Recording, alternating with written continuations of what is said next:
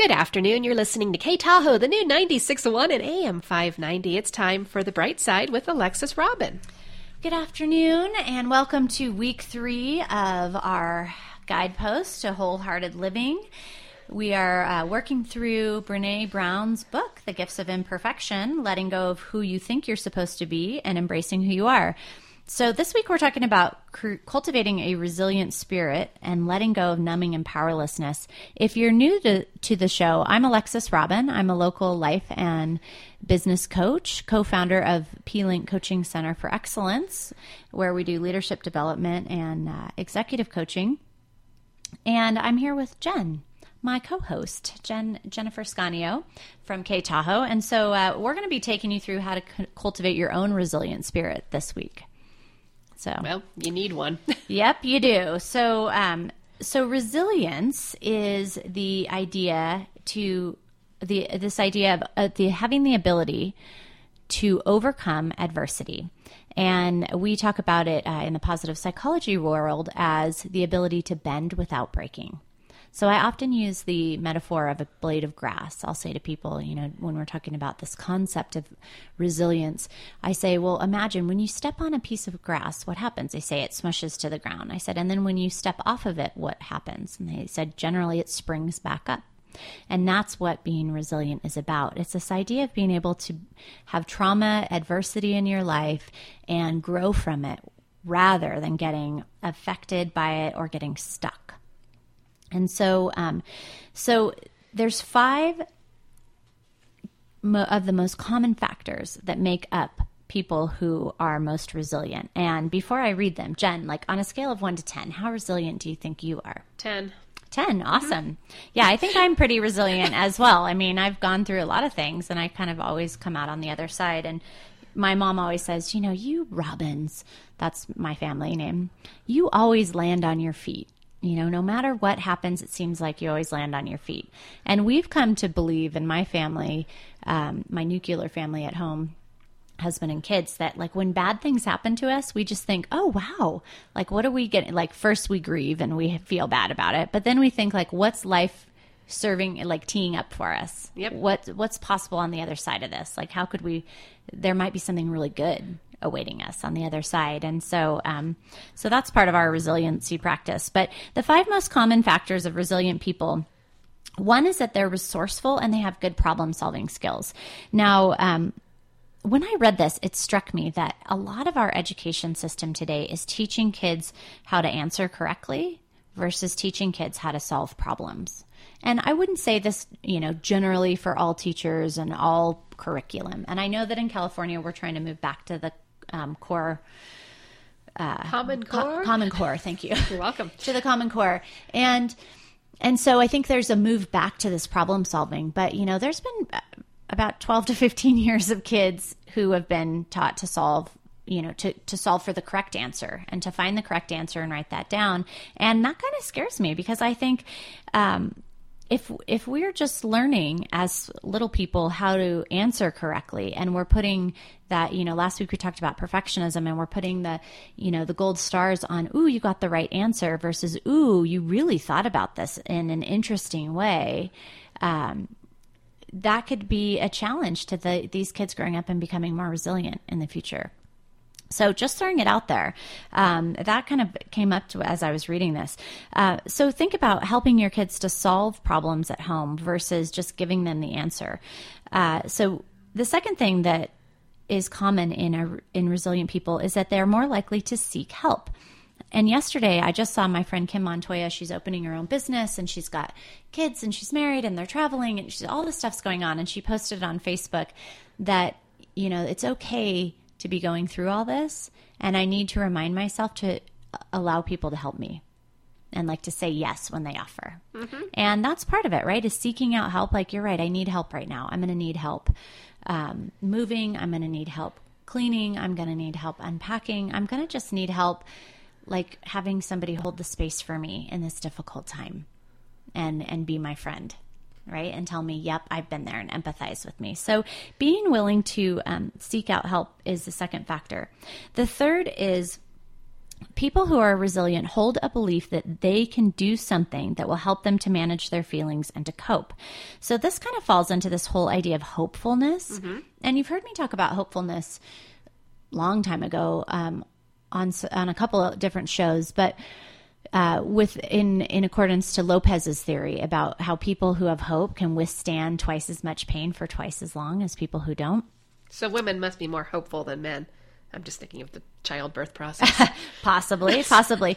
But um, but Brené in her book she talks about the research of C.R. Snyder, who comes um, from a from the University of Kansas at Lawrence, and uh, she said she was shocked to find out that hope was not an emotion which I think I, I think about hope as a value for me. Hope and optimism is definitely a value for me, but um, not as an emotion, but as a it's a way of thinking or a cognitive process. And it's interesting because it kind of um, lines up with Edwin Locke's goal setting theory. But it's this idea that Snyder says that um, people who have hope or you know use hope have the ability to set realistic goals. I know where i want to go.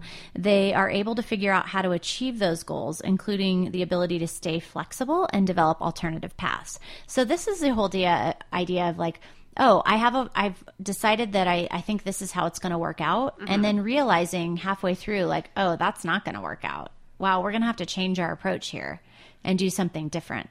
And that's okay right? And and being resilient in the process to change direction and be nimble.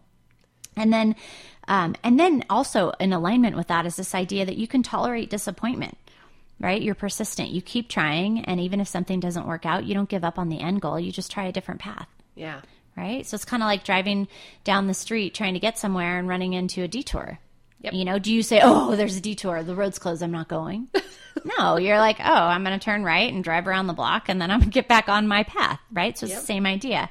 And then finally, um, this idea of being hopeful is this idea of believing in ourselves. I can do this. Now, I will be the first to admit, as a mother of twins, that I did way too much for my kids, and mostly I did a lot for my kids for my own selfish reasons. I was in a hurry. I was trying to get to work. So rather than let them suffer through and tie their own shoes, I just did it for them. Mm-hmm. But what we risk when we do this is that we risk sending an unintended mes- message to our kids that they can't do it themselves. Right. And so you may be thinking, like, why are you talking about kids so much? But I think it's really important to understand like the roots of this work and it's and we i think can have the most powerful effect of not only using this work for ourselves but also gleaning insights for how we can apply that to children and the children in our lives whether they're your nieces and nephews or your neighbors kids or your students in your classroom or your own children um, really being able to understand how this all this stuff gets planted when we're very young. Right? So the idea of telling your kid like yeah you can do this. I know you can. Or hey take your time struggle through it it's fine that's how we learn versus Yep. like oh here i'll do it for you Yep. right so i you know i regret that and i wish i wouldn't have done it as much but i'm really glad that you know i figured it out around age eight and was able to change some Change things course. yeah Yep. so i mean and that's and that's part of it right here we are embracing our gifts of imperfection That's right. hello we talked about that last week so um so that's number uh so that's number three people who believe that they can do something to manage their feelings and cope. And then number four people have who are resilient have social support available to them. And they also number five are connected with others such as family or friends. So and this is you know we talk about authentic connection um, and being supportive. So um, so really important things here in terms of practicing resilience. So um, so one thing that happens is or one thing that we're noticing as a very um, common theme is that people particularly in north america i don't know about the rest of the world because i don't live there but people are getting having a really hard time with discomfort you know, our tolerance for discomfort has gone way down. And so that comes like if you've ever felt uncomfortable giving somebody feedback in the office, you know, like, hey, you're not quite doing your job the way that I need you to do it, that can be a source of extreme discomfort for people.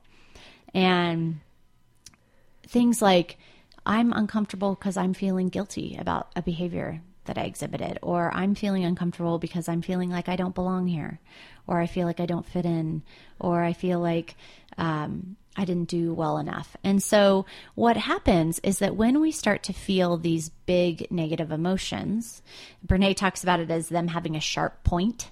So, it's like a thorn. And when you just begin to feel it, it kind of pricks you. And you're like, mm, I don't want to feel that. So, what do we do? We numb we numb. We're really good at numbing. And in her research, when she first started looking at numbing, she looked at addiction and how that kind of plays out. However, um, as she went on, she realizes that people, we all numb and we do it on a continuum. And so, and they're everything from numbing. It can be um, drinking, drugs, eating, shopping. My very favorite, which I think is the new numbing addiction of the world right now busyness. Oh, I'm so busy, I can't even stop to think. Yep.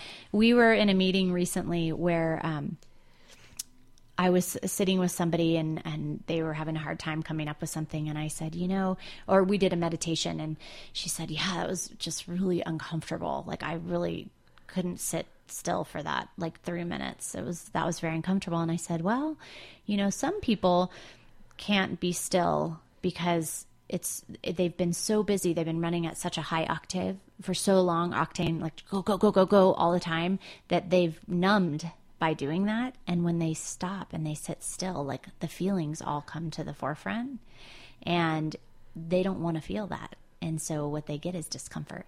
Yep.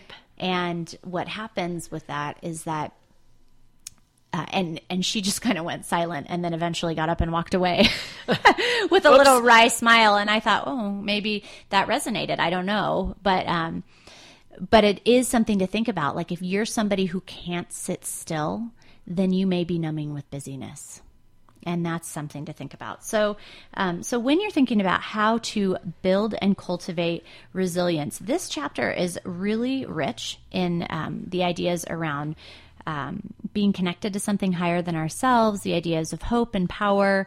Um, and lots of really great pieces on this numbing. So I reckon I recommend going through and reading the chapter. If this is this stuff starting to resonate for you, go through and read.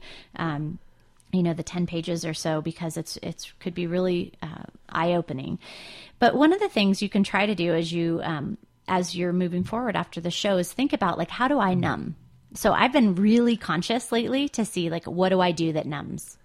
So I do this thing where I get really busy. I that's one of my favorite ones is numbing with busyness. Like I'm so busy, I have to get the house clean, I have to do this, I have to do that. Like if I just don't slow down, I won't feel this discomfort. Or I like to numb with wine, like not lots of it, not like scary amounts, but you know, like I notice when I'm pouring a glass of wine, I'll ask myself now, like, are you pouring this glass of wine to really enjoy it and to enjoy the flavor and the way that it pairs with your food and everything? Or are you just pouring it because it's been a long day? right? So I'm trying to get more realistic about that and ask myself the question, right? And That's a good one. Yeah, I mean, I'm not going to stop drinking wine. I love to have a glass of wine after work, but I, I'm just starting to notice what's my intention and am I even enjoying it or is it, you know, Am yeah. I just not? Am I being unconscious about it?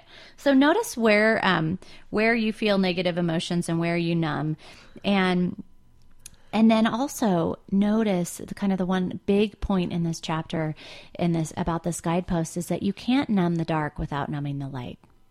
So you cannot create a situation where you are holding off and not feeling the negative feelings, but still feel the positive it's not possible. When you numb the light, you numb the dark. When you numb the dark, you numb the light. And when you, same thing with, you know, when you're numbing the bad feelings, you're numbing the good feelings. And you're not going to be able to experience joy and gratitude and hope and, you know, happiness and all these things, which we're going to talk a little bit, a bit about joy and gratitude next week. Um, but you can't enjoy that without yeah. um, when you're numbing the bad so um, so there's this nice quote that's at the end of this chapter that I want to share as we close. Uh, it's from a researcher, Elisabeth Kübler Ross. And she says, People are like stained glass windows. They sparkle and shine when the sun is out, but when the darkness sets in, their beauty is revealed only if there is a light from within. So I just, I think that that's such a sweet sentiment. And so think about like, how do you cultivate your resilient spirit? And how do you get your light to be brighter from within when dark times come? Good things to think about.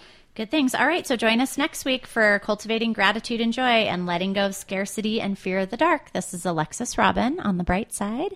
And if you have comments or you want to chime in to the conversation, join us on the positivity link on Facebook. We'd love to hear from you. Thank you very much. We will see you here next week, same time, same place.